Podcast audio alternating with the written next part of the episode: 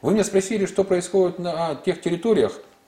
Ну, те территории прям вот, э, ну, не знаю, на полном пару, да, вот практически как э, паровоз без тормозов, летят в ядерную катастрофу, это не преувеличение. Потому что вот сейчас, когда газовые хранилища пусты, да, когда угля нет, ну, когда просто топить нечем, а происходит по классике мерзни, мерзни, волчий хвост, да, потому что даже минус 2, минус 3, минус 5 это страшная ситуация.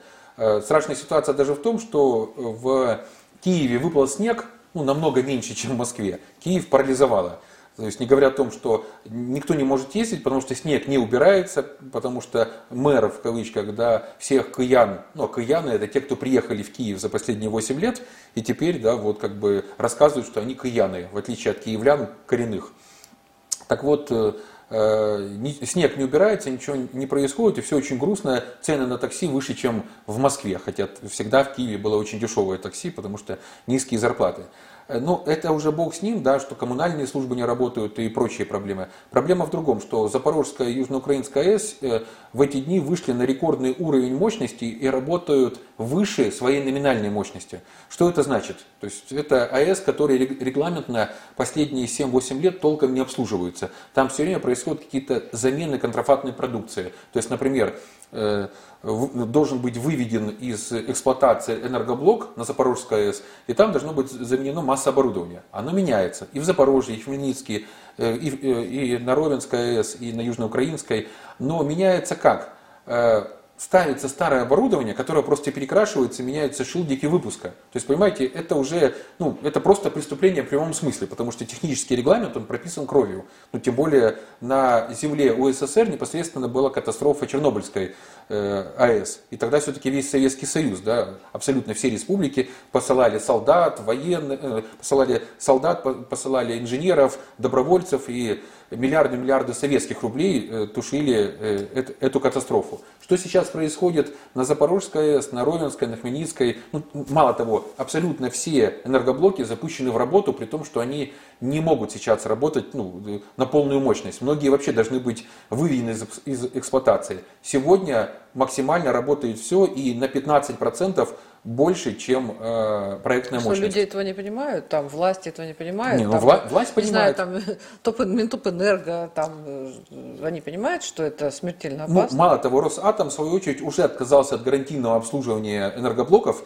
потому что там же еще идут эксперименты с э, Вестингаузом, да, я напомню, это американская компания, э, компания банкрот в прямом смысле юридически, да, которая не смогла отдать долги, но на Украину все, все подавляются, э, все поставляется, вот эти твелы, то есть топливные элементы сборки, контрафактно, по сути, по сути они подделаны под, под российские стандарты. Они не выдержаны российские стандарты, потому что у них нет технического регламента, сертификации и того, как надо. Ну, это, скажем, если брать какие-то китайские, ну даже не китайские, еще больше, наверное, какие-нибудь молдавские или одесские копии э, автозапчастей, даже не автозапчастей, да, наверное, авиазапчастей, ну, наверное, вряд ли они смогут быть э, качественными, потому что это делается кустарным образом. Но американцы и здесь защитились. Для того, чтобы в случае чего, если жахнет, они поставляли не напрямую от американской компании, а через шведскую маленькую конторку, тоже как бы Вестингаус, Свиден АБ. Ну, то есть, короче, легализовали просто через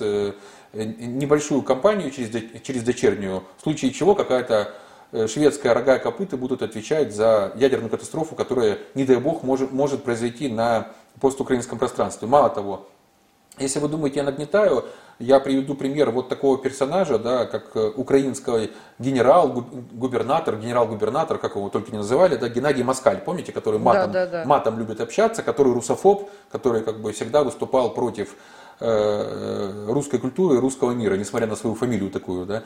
Так вот, э, Москаль э, еще в ноябре то есть где-то месяц-полтора назад говорил о том, что, ребята, все серьезно, по атомной энергетике надо что-то делать.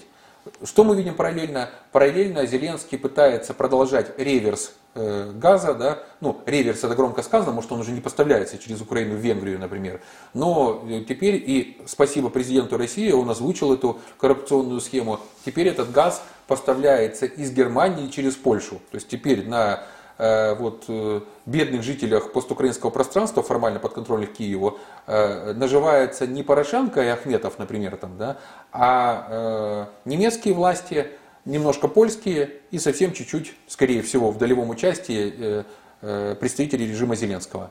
То есть смысл какой? У Германии цена на газ низкая по долгому э, контракту. Соответственно, э, он стоит там не 2000 долларов, как сейчас, да, за 1000 кубометров, а в несколько раз дешевле.